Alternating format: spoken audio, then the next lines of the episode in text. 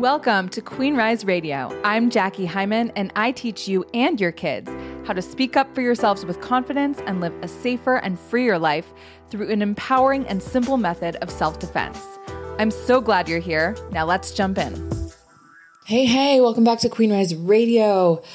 Such a good one for you today. Here, I'm actually going to keep it short. It is Holocaust Remembrance Day, and um, that just brings up a lot.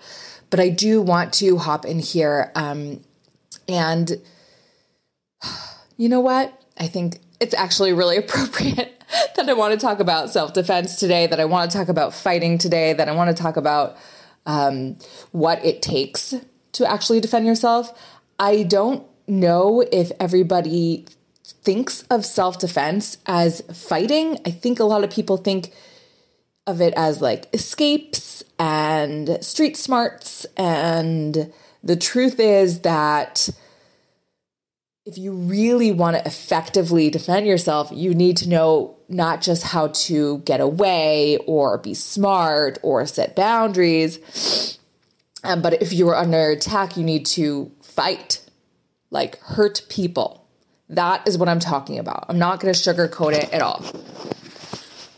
And so today I want to talk about uh, three ways. I'm interested actually. Do, when you think about self defense, do you think about like breaking someone's bones or causing damage to their body or hitting them? Or do you think more about like how to, I don't know, do something fancy like you see in the in the movies where you kind of just get away and and then you're back in control somehow. Um, anyway, so I do want to to tell you three ways that you can fight and three principles that you can apply to any fight. That's really what this this episode is about. Um, because you know, I could teach you three techniques and like you might be able to apply them in certain scenarios, maybe not. But if I just give you the principles that you can apply to any scenario, like that's gold. This episode's gold. So listen up. The first one is move in.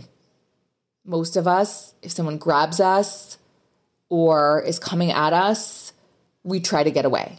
Now, there's a place for getting away, right? If there's enough distance already, if there's a safe place to get away to. Um, if we are just much stronger than them, like let's say, I don't know, there are situations where people less strong than us try to beat on us because they don't think that we will want to hit them, right? Happens. I'm talking uh, um like lately to like kids in school this happens where like a littler kid will beat them up because they can't really fight back because you can't hit a littler kid right like all these rules um, so you could possibly just use your strength to get away um, but that's not likely, and that's not what we're scared of, right? We're scared of what if they are bigger and stronger. What I'm saying is don't try to get away unless you see that that's a really good, safe option and it's gonna work. I'm saying to actually move in, especially if it's already escalated to the physical, where they are grabbing you or they are trying to hurt you. Move in and the more you move in, the harder it is for them to get at you. The more you move back, the more more you retreat. Like it's just like fencing, right? The more you retreat, if you're in retreat, it can be so easy for them to get you. But if you are advancing, it is much harder. And you can't really feel this or really know what I'm talking about until you try it. So definitely um, let me know if you would like to know what I'm talking about because they do offer classes where you will get to actually see how this works. So that's number one. And number two is focusing on what's open instead of what's not. And I may have spoken about this on here before, but I cannot stress this enough because it's a mindset flaw that people make all the time.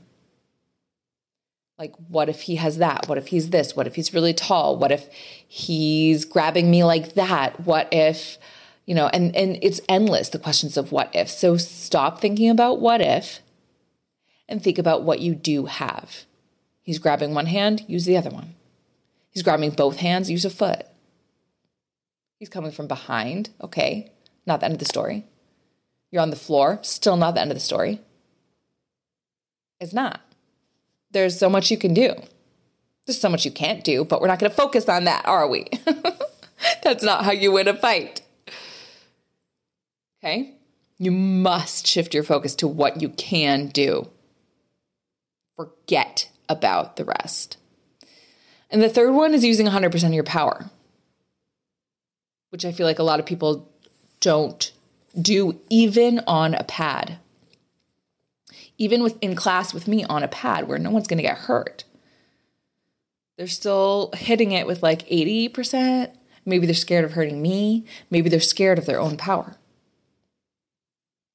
80%, 95%. I'm just going to be real with you on here when it comes to fighting. 95%, not going to cut it. In fact, 98, 99, 100% is what you need to give when it comes to your safety. Because you are 100% worth being safe. Not any less than that. And so you must strike with 100% of your power. And the only reasons why you wouldn't are silly. Like you're scared of your own power.